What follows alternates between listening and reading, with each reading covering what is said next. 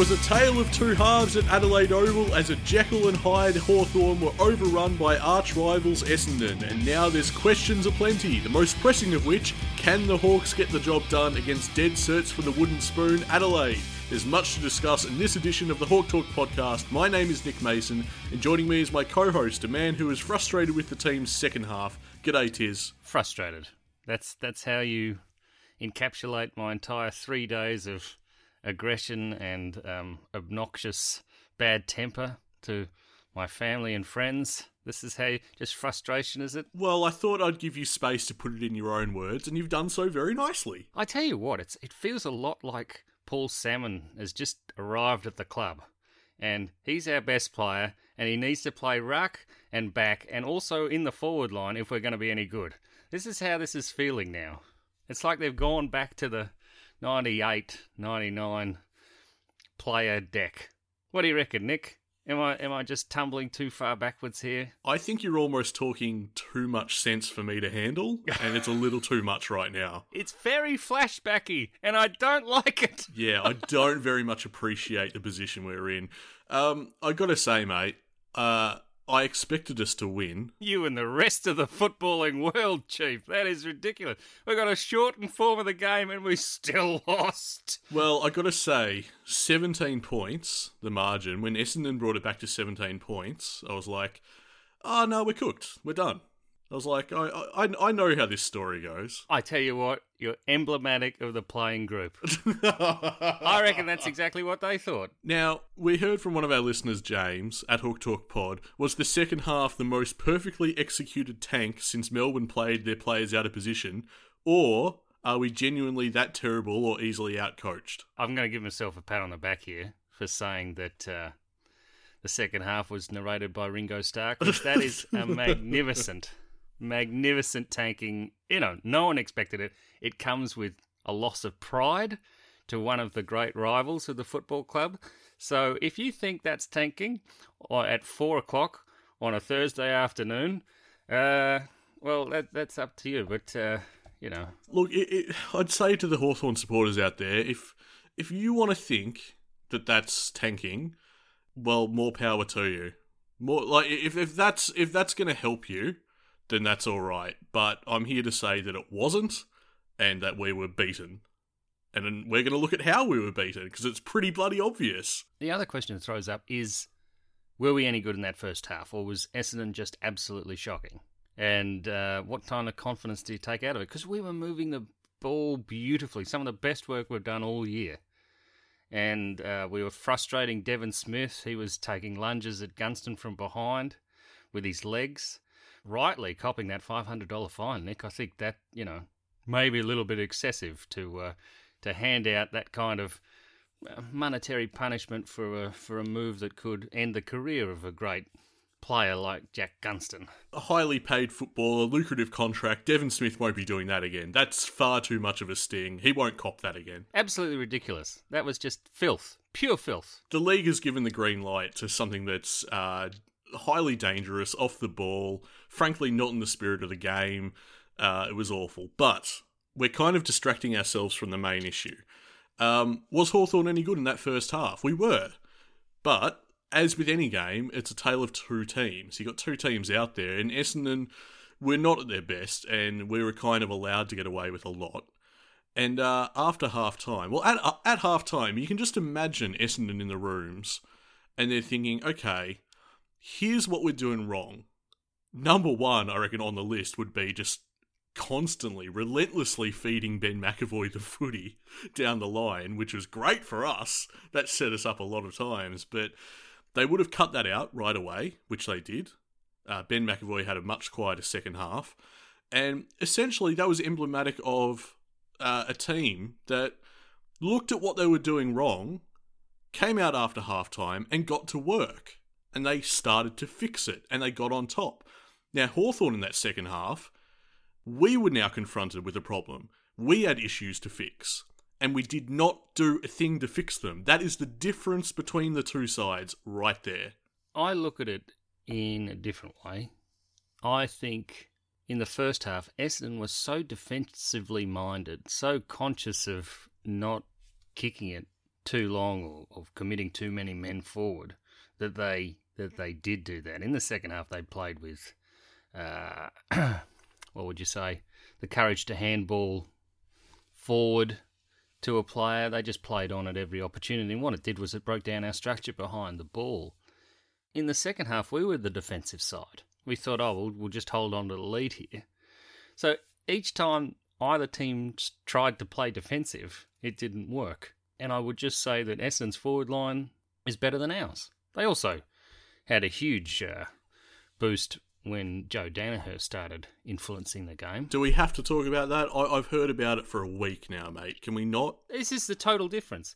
Uh, Daniher, emblematic, brings players along with him, fantastic, uplifts the whole group, and then we lose John Patton in the first quarter, and it brings everyone down. I mean, psychologically, that's not great. I mean, we played on from there, but you can see how, as a group, one is a tremendous boost, and the other really takes the wind out of your sails makes it harder for you. The interchanges are much lower for us. Oh, uh, like I absolutely understand that, or I accept that's a factor.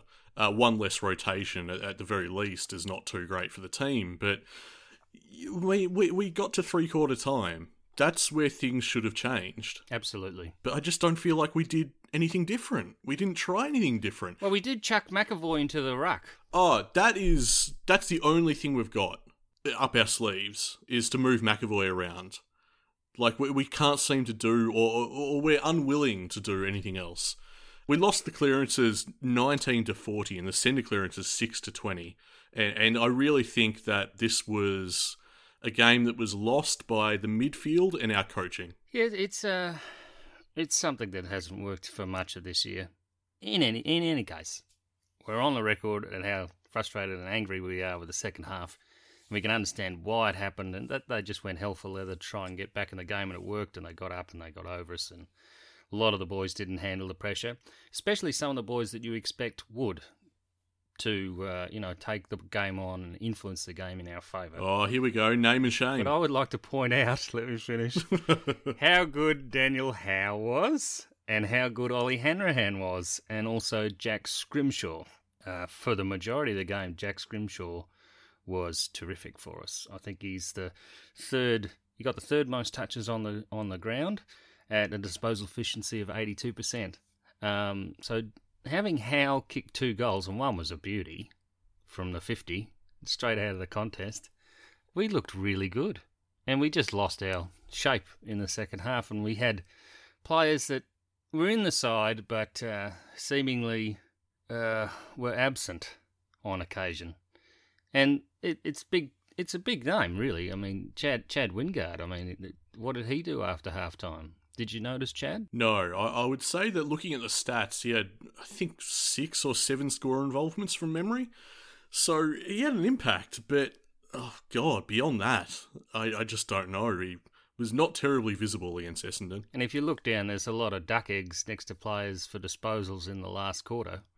Um, there's a couple there who who have uh, claims that they're unfit and they're not going to run out the game anyway. But you know, to not get a touch when everything's going against your club, you really got to put your hand up and and ask for it, don't you? I mean, name me someone. Oh well, the duck eggs in the last quarter were Howe, Hardwick, O'Brien, Minchington.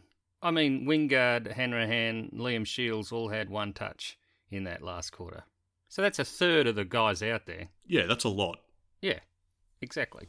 It just felt like a lack of leadership both on field and from the coach's box when you're looking at that game. I'll just circle back around to one guy that you highlighted, uh, Ollie Hanrahan. I liked his game. Unfortunate to only kick 0 2, because uh, he had six score involvements in all, and I thought he was a presence. He was good. There was a bit of time where he looked on fire. He's just uh, very clean, and um, he has it. If, you know, if he can get it out of himself, he has the skill. So uh, it might take a little bit longer, but Ollie Hanrahan looks like he could be a real player. Their sentiments I would apply to James Cousins as well. 19 touches at 78.9% disposal efficiency. He finished with 1 1. Now, uh, playing in the midfield, I would not say as much as I um, attribute the loss to a failure of the midfield. He's he's probably one guy that didn't lower his colours, and good thing too. They went to town on, on him in the third quarter, made sure he could have no influence on the game, and that's where they started winning it out of the centre, and was simply that uh, he couldn't get a touch then. Um, they really worked him out, or worked him over in that third quarter, and it really stifled our whole game. No one else stood up to grab the footy. Um, you know, Tom Mitchell's still getting seven in that third quarter, but uh, To be handballs, though. the meters gained are pretty low, so they were stifling his influence. It's um, you know, it's just a frustrating game, and it, it's. I know Clarko said that it's the youth that that sort of dropped their bundle in that second half. They didn't handle the pressure, and it, it may be true that they get the ball and then don't use it correctly, but at least they went and got the ball. Exactly right. Uh, now, we heard from one of our listeners, uh, Ali at Hawk Talk Pod. Is Sam Mitchell the next coach of Hawthorn based on his apprenticeship under Clarko? And now, to follow that up, we had a question from Ross as well at Hawk Talk Pod. Uh, a lot of Hawks fans are keen on Sam Mitchell as the next coach, and his one on one coaching of Worpel has been well documented. But what about his overall midfield coaching and tactics, where we have been smashed all year? Maybe he's not the future coach, Tiz. Um, is Mitch our midfield coach this year, or didn't they? I thought that he was that last year, and they rolled it round again this year I thought he was our midfield coach. Why is he working with Worpel one on one if he's not? because he wants Worpel to be a clone. I don't know. They've had a very strong relationship every ever since he returned to the club. Hmm. I think uh, our forward line coach is also in the gun. Yep. I don't think he gets a he gets a prize. None of our lines are working that well. The defensive line's probably working the best, but even then they're conceding scores and, and easy goals. When you're bottom four, I guess everyone's kind of under the pump, aren't they? Like, no one's uh, absolutely invulnerable from scrutiny. I don't, I don't know. We looked much better last week because we had total domination in that ruck. And that's something we've got to speak about. Ceglar, uh, Beardstrong, why did we sign him for three years? Not bashing, just what I've seen, he doesn't deserve that kind of deal. Wasn't setting the world on fire last season either. He was probably looking his best at some stages last year, but um, we haven't seen any, any of that in season 2020. And you got to wonder, was his best last year worth a three year deal? That's pretty major. Well, it was because uh, we need a ruckman. Pito left Well, Pitto left because we signed Ceglar. for three years. Yeah, that's right. Yeah, Pitto. As soon as that happened, Pittonet's looking at that, going, "Well, I'm not going to get the opportunity. I've been hanging around long enough, and you've made your call now, Hawthorn. So I'm going to explore my options." So that's what happened there. Now, is Ceglar the guy? Is he good enough? I would suggest by the length of that contract that Hawthorn think that he is, but I would suggest by my eyeballs watching the game every week that perhaps he's not. Well, he's got a foot injury. I mean, that'd be hampering his game. He's certainly not covering the ground well. He can't show up his opponent across the distance of a whole match. Um, you know, there's a lot of things that are going against him this year, but the the the most frustrating thing about him is he gives away so many free kicks in the ruck contest. I mean, he keeps looking at the man, not the ball. It's just, I mean, I went on a Kevin Sheedy footy camp and Paul Salmon came over and I was looking at him and, you know, and I was wide eyed and, and thought, wow, you know, fantastic. And, uh, you know, I wasn't really concentrating. But the one thing I learned out of that contest was you look at the bloody ball. Don't look at the man. You put up your you put up your elbow and you create a barrier and you watch the ball so that you can hit the ball. And the number of times he gets picked up for, for just playing the man first and then the ball is ridiculous. First thing I noticed out of the game, mate, very first bounce of the game, he was looking at the man. And I saw that and I thought, here we go. He's, he's doing it again. Now, I'm no master of ruckcraft, obviously not. Never played there in my junior footy days either, but even I know that that's probably not going to get you anywhere because you're going for the ball. You're competing for the ball. I mean, he's up against Phillips. That's the third tier ruckman at Essendon. When you put in his defence, when you submit as a defence his toe injury, and you know he might be hampered by that, if he's not right, don't put him in the side because Ceglar's inclusion in this side is highly strategic. It changes our entire look. Oh well, no, we needed it for McEvoy to play so well in the back line, and then you know he, he was great. I mean, there's no question that McEvoy was probably our most influential player on the day. He was terrific. Now you can't have him in the back line if Ceglar's not in the ruck. That's just a fact. Do you need McEvoy in the back line if you have him in the ruck and the ball never gets down there to begin with? No, no, it's going to get down there. We're not that good in the midfield. Well, that's another issue, isn't it? That's the whole point. The, the midfield can't get their hands on the on the pill, even with McEvoy there, right? In large periods, we can't break the momentum of that for some reason. So Kaiko does need him behind the ball, or we just get found out. Now, Was asks, who do we aim to pick up to fix our ruck woes for the in the next five years, or long term plan, or is Reeves almost ready? What have you heard about Reeves? Uh, zilch, I'll be honest. Uh, nothing for a while. I mean, he's still very young for a ruckman to play AFL. I would imagine this year um, would be like a lost year in terms of his development. No VFL games.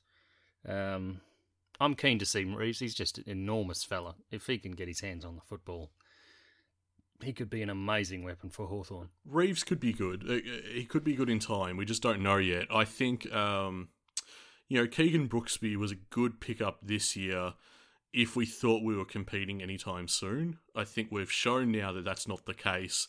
And uh, look, if he's off the list next year or the year after, however long he's got, we need to look at doing a similar thing with, with what we did with him, which is get get a pick and use it on a far younger ruckman this time. Like make it make it an actual project. That's what that's part of what we need to be looking at. Yeah, so Tom Mitchell made Ceglar look all right, didn't he? He got six clearances and and was genuinely our best uh, ball winner. Just couldn't find space to use it in. Um, so at least his form is improving uh, on his comeback.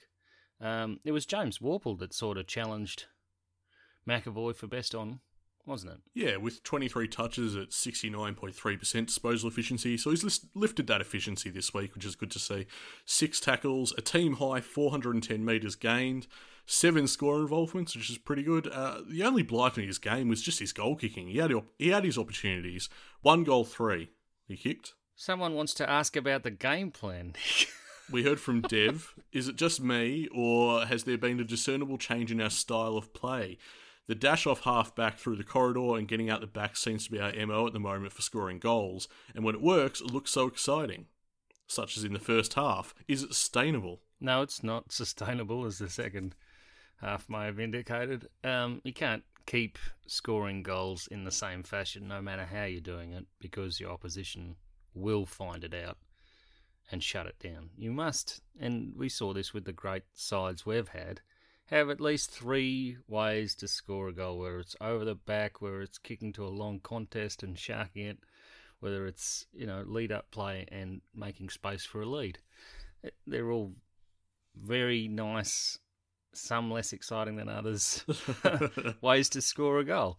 Um, but no, uh, waiting for, um, like I call it an offside goal, because you're out the back. Um, I don't think that's sustainable. No, it's not. Teams will work it out, uh, especially at the long break, which is exactly what Essendon did. They looked at what was happening to them and how we were getting our goals, and they protected against it in the second half. Yeah, the, their defenders just decide they're not going to be sucked up the field. That's uh, that's how that works.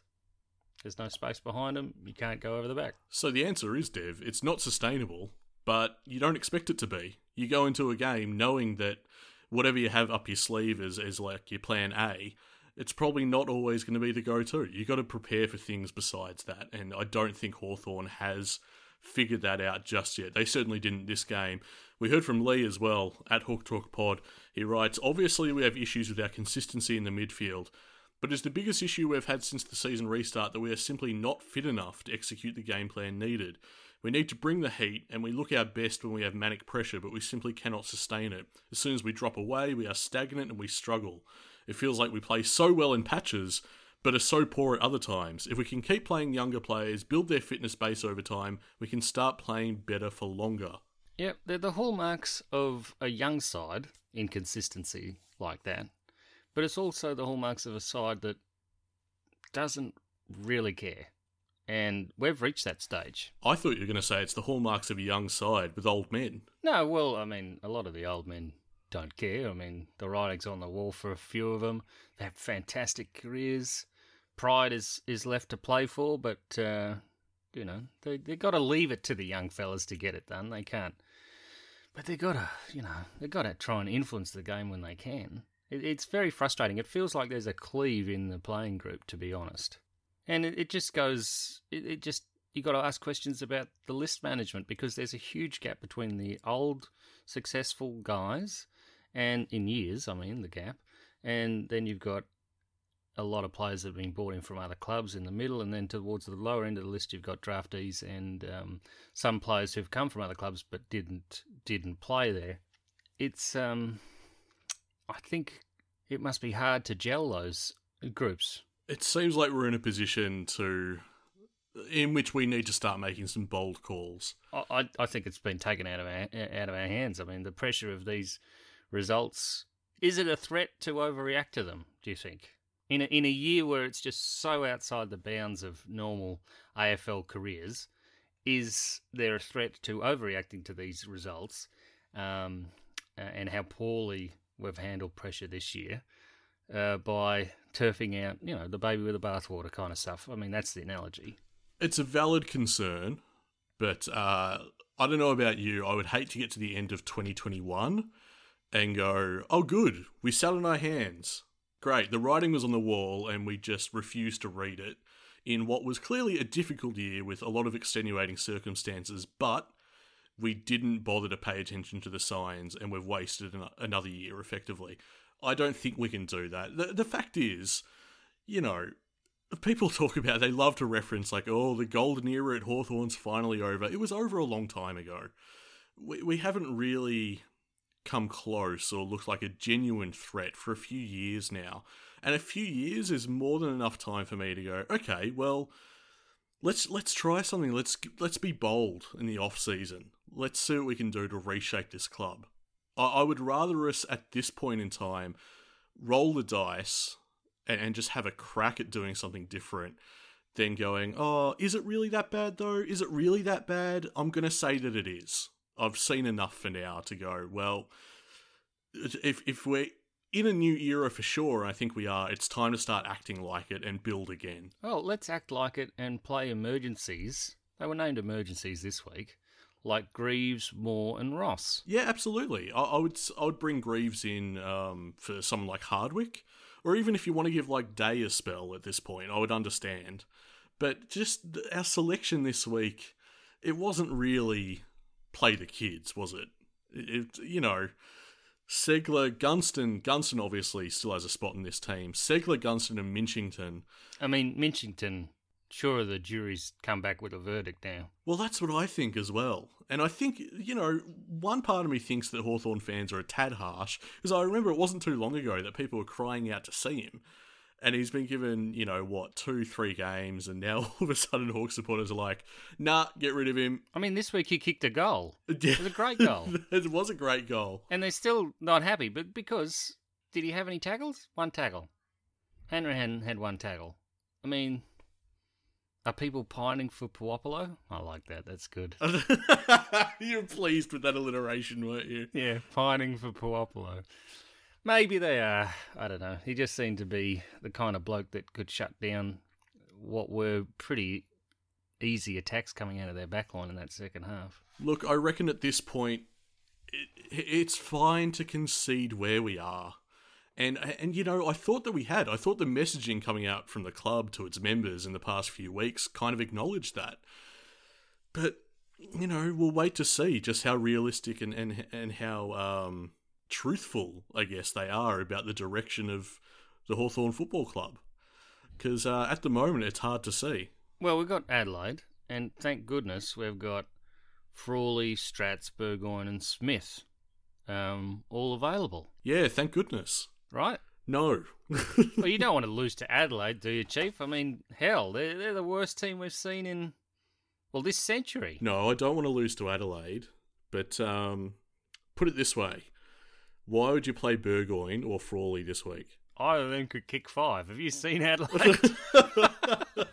oh, mate, Frawley kicking five. Oh. Well, I mean, Hartley might force him into the forward line. It could be a straight swap for Patton at this point. We heard from Tim at Hawk Talk Pod. Are we going to learn enough about our list?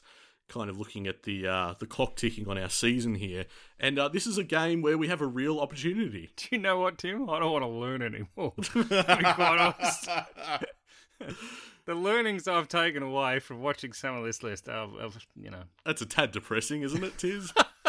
Come on, you, you can't have enjoyed it. I mean, Hanrahan's had a couple of bright moments, and Day's given us something, and Um, CJ's good off the half back line. Am, am I missing anyone? I would caution Hawk supporters, and, and I would say that these are the times that we're in as a club. We're at the start of it. We're at the very, very start of it, and we're going to have some games where it's deeply frustrating. I've got a cautionary note coming later about Jeff's decision. But uh, let's keep going with the list management stuff. All right, we'll keep going with that. Uh, we heard from uh, Dino. Do we need to be looking for a key position forward this offseason based on what we've seen from Lewis, Patton, and O'Brien? Now, we should mention about Patton. Uh, terrible, terrible injury. Uh, scans did reveal, though, that uh, it was just a torn plantaris tendon rather than a serious Achilles injury that we all feared at the time. Now, they're saying that he might be able to return this year, but I don't know why you'd bring him back. I mean, just. Because he's a footballer, mate. That's why you'd play him. I take your point, but clearly it's just not his year. His body is not right at the moment.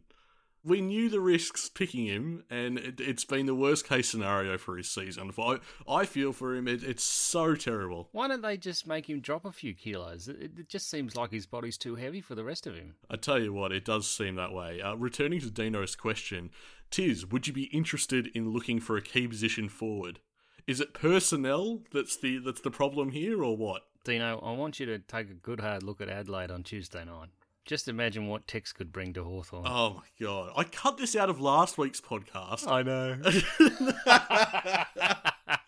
Listeners, I purposefully cut out a giant section of last week's show because it was just rubbish.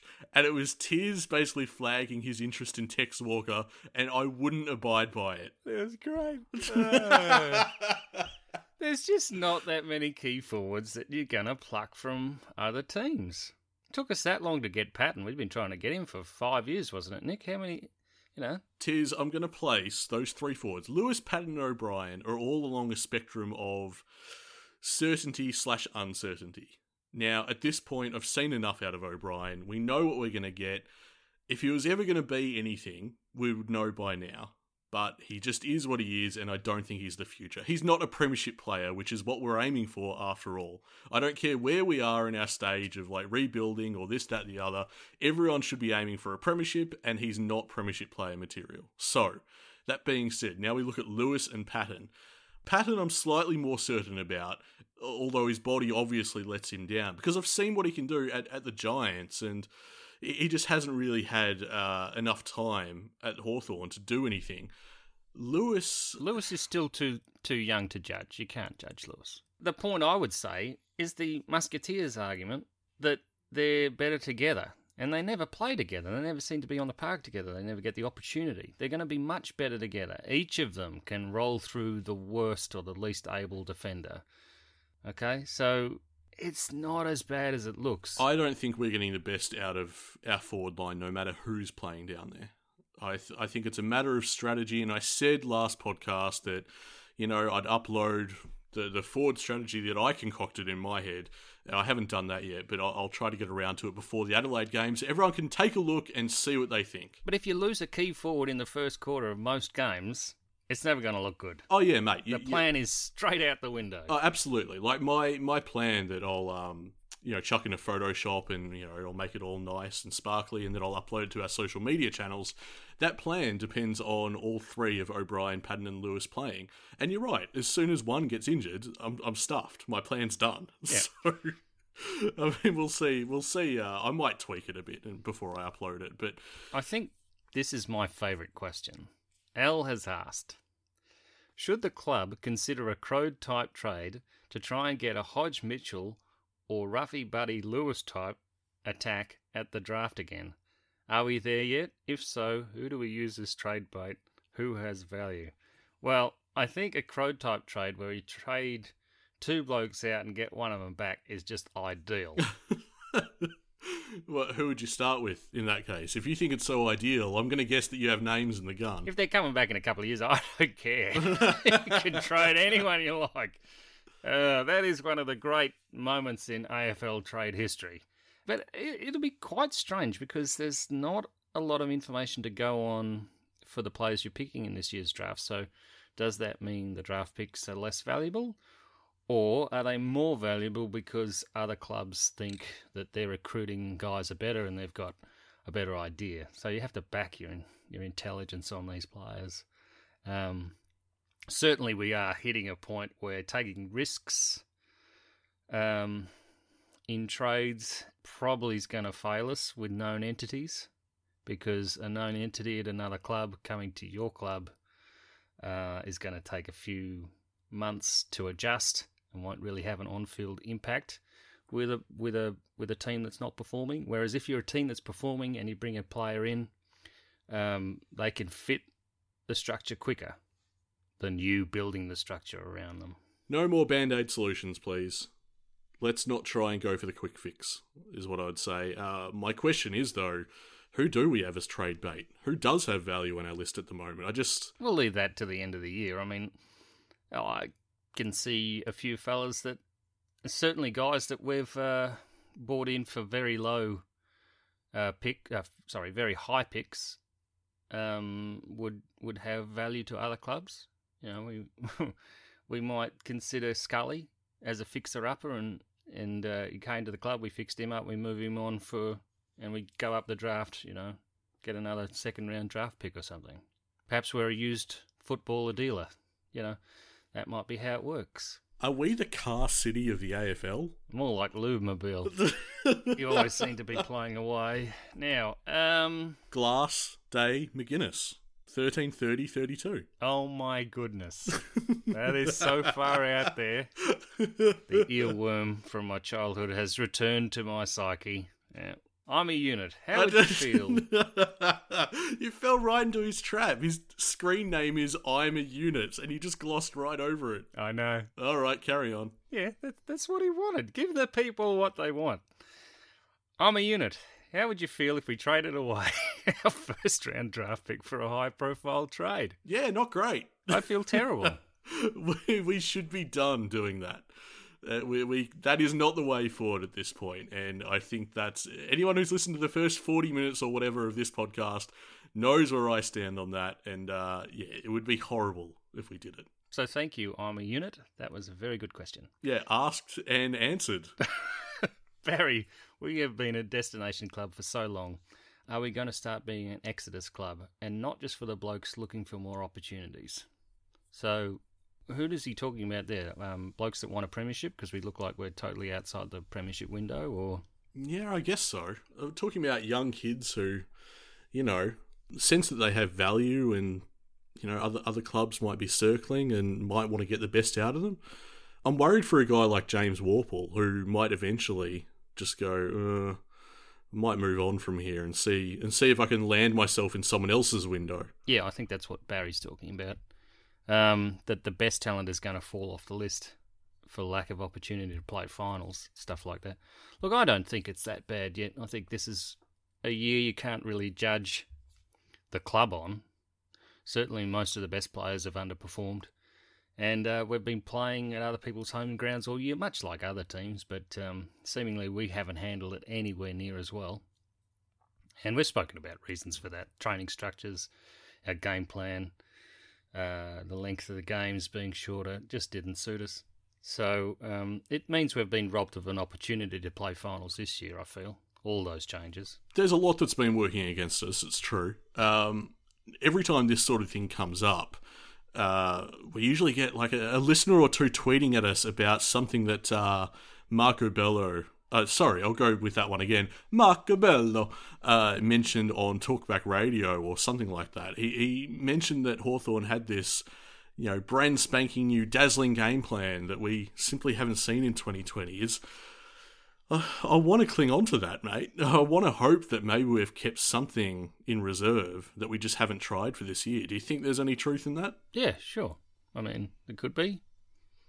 Who knows? I mean, the problem will be that Marco Bello and Damien Carroll and some of the big ideas men at Hawthorn, basically the support structure to Clarko and and what gives the players uh, an identity with a football club. You know, these are the guys that work most of their times one on one, face to face with our players. They're leaving due to financial pressures in this COVID crisis, and that is the exodus for me.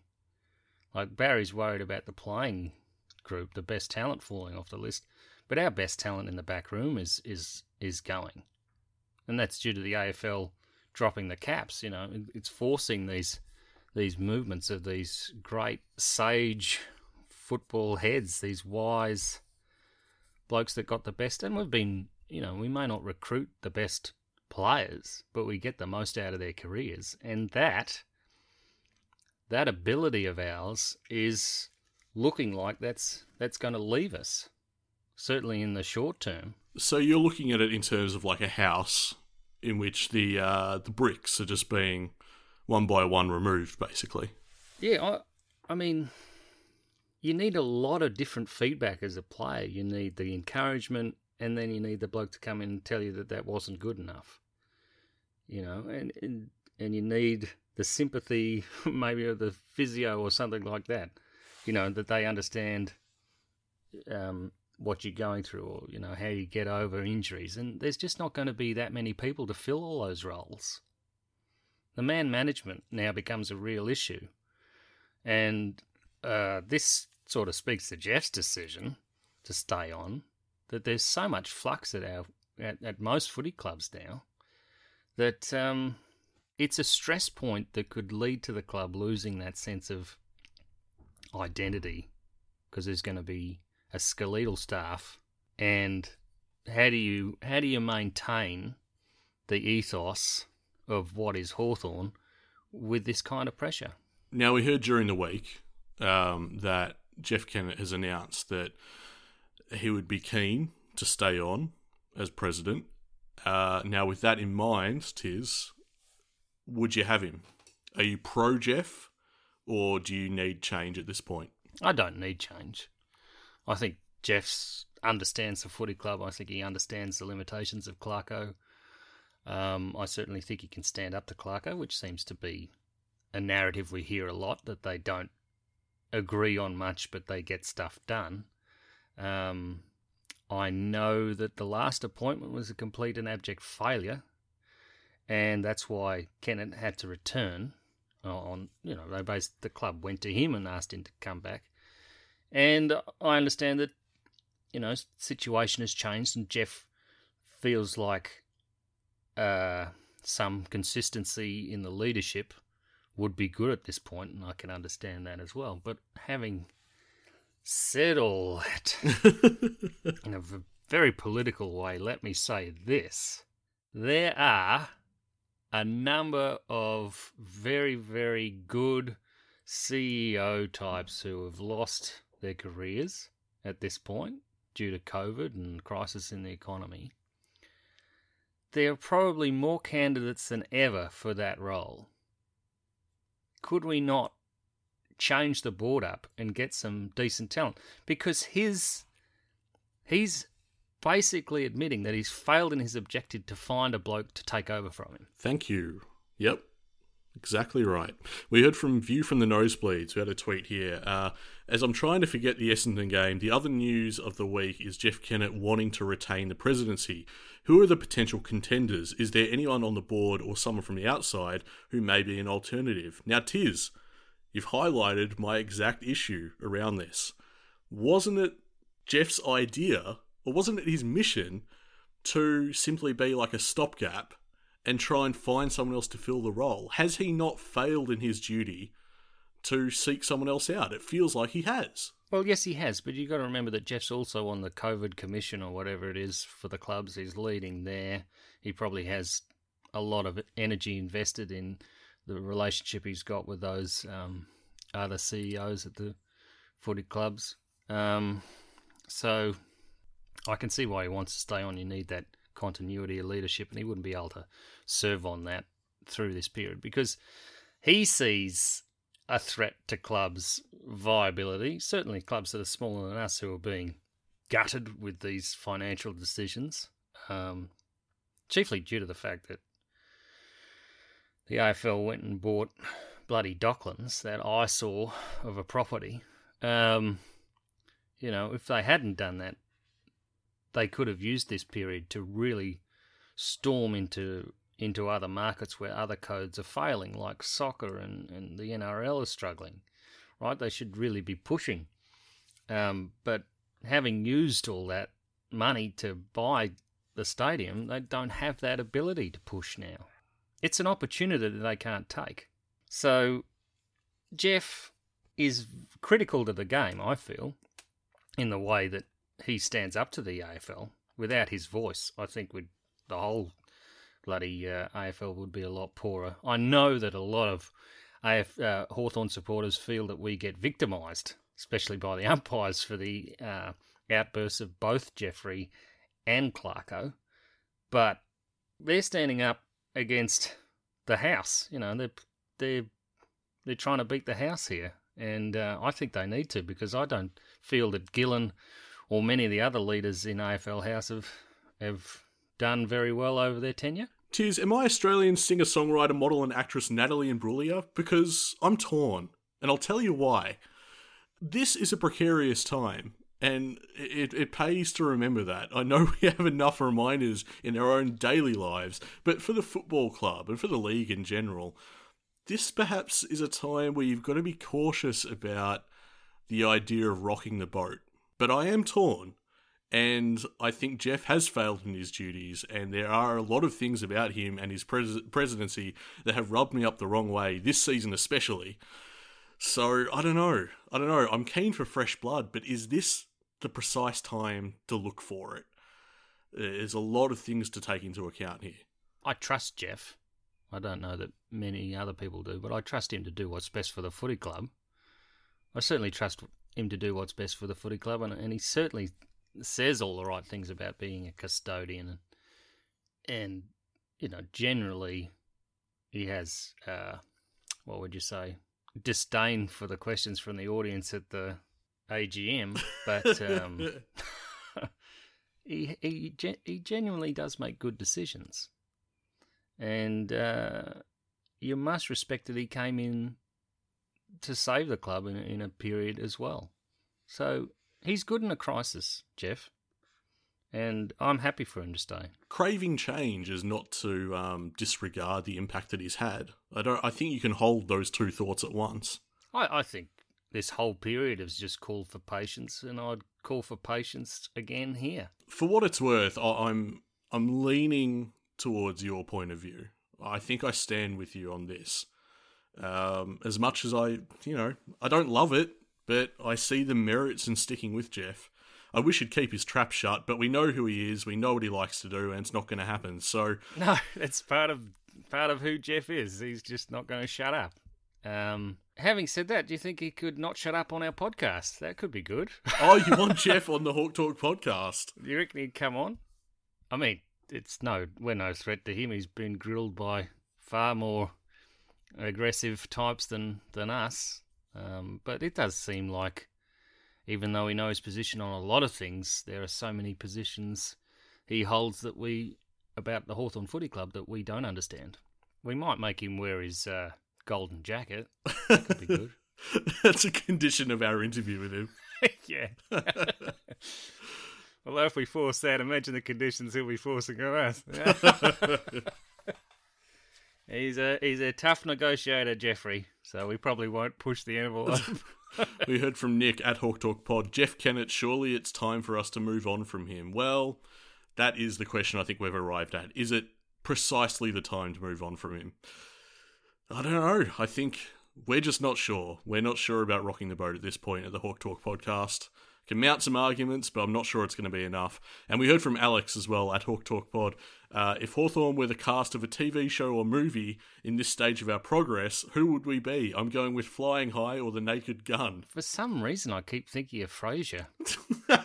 Why? Because they're always getting into little scuffles that don't really matter, and um, by the end of it, it's back to the to exactly the same. I don't know. That's sitcoms in general. That doesn't have to be, just be Frasier. I guess the point would be I should have gone with Arrested Development because that's what I'm talking about. Okay. I thought with Frasier you were calling Hawthorn tossed salad and scrambled eggs. uh, we move on. All right, now we've got a face. We've got to face what happens on Tuesday. Yes, Tuesday, 5:40 p.m. at Adelaide Oval. Hawthorn takes on the lowly Adelaide, and Kane Cornes is guaranteed an Adelaide win. Yeah, well, that's just him stoking the flames, isn't it? I mean, he hates Adelaide. Yeah, no, it's great. It's it's such a uh, a low risk bet. He's guaranteed an Adelaide win, so you know they they have to notch up a win eventually, and they're they're I would say they're a decent chance this week. And if they don't do it, he gets to say, uh, Adelaide are terrible, ha ha ha, and he gets to enjoy that. And also he gets to say, well, you know, they're pretty much wooden spooners. What did you expect? and if and if Adelaide win, he gets to say, oh, I was right, I called it, ha ha, I called it. And it's just such a, uh, oh, it's it's it's a it's a wussy bet, is what it is. It's a great each way bet. I love it. He can't lose. It's terrific. It's the kind of bet I dream of. Anyway, we'll see Mitch Lewis this week, won't we? Because in the absence of Patton, we've got to switch to Mitch. I bloody well hope so. And, and you know what? I hope he gives it a red hot crack because he can show. He's shown at least. I know they're different conditions, but in the scratch matches, he, he still has something. He still competes aerially, and he still kicks goals. And I mean, that's what you want out of a key forward. So I'd love him to get some confidence back and, really play a great game against Adelaide. Well, I can hear the Jaws music now. it's been beating for a while that that sound, hasn't it? I mean, the orchestra's getting tired. When are we going to see Finn? If not this week, then when? I ask you. Well, exactly. He wasn't on emergencies again, as we highlighted earlier. So I'd I'd be happy to see Ross. That would be fantastic. Or or more, more off the wing. He'd be good. Greaves even. See, a lot of these fellas. It sounds like they've decided that they're going to give them another year, doesn't it? If they're not coming out of the, you know, that's the that's the that's the that's what the idea is. Either they're giving them another year, they don't need to see them now, or they're done. That's it. We're not keeping them. Yep. All right, I'm going to put it like this: Give me Finn, or give me a win. Hey. If they play Finn, I don't mind if we lose. But if we lose without playing Finn, I am going to be that angry. Me too, mate. Me too. I'm right with you. The Adelaide Crows are one of the worst outfits I have seen ever. And I've seen some poor teams. We've seen Port Adelaide at the MCG against Hawthorn in 2011 or 2010. They were atrocious. Speaking of Kane Cornes. oh dear. No, I think that's absolutely fair enough. You've summed it up. You, you've put it in a nice, neat little package there for Hawthorn supporters. If, if you are going to play Finn, I think we can forgive a few things. But if you're not going to play the kids like you said you were going to, Hawthorn, then surely not. Surely not Adelaide. Please, Hawthorn, give me some joy this lockdown. It's been too long since the Carlton game now. What is it? Uh, one win in the last seven or one win in the last eight? It's a pretty gross statistic. Anyway, a bit of a down podcast this week.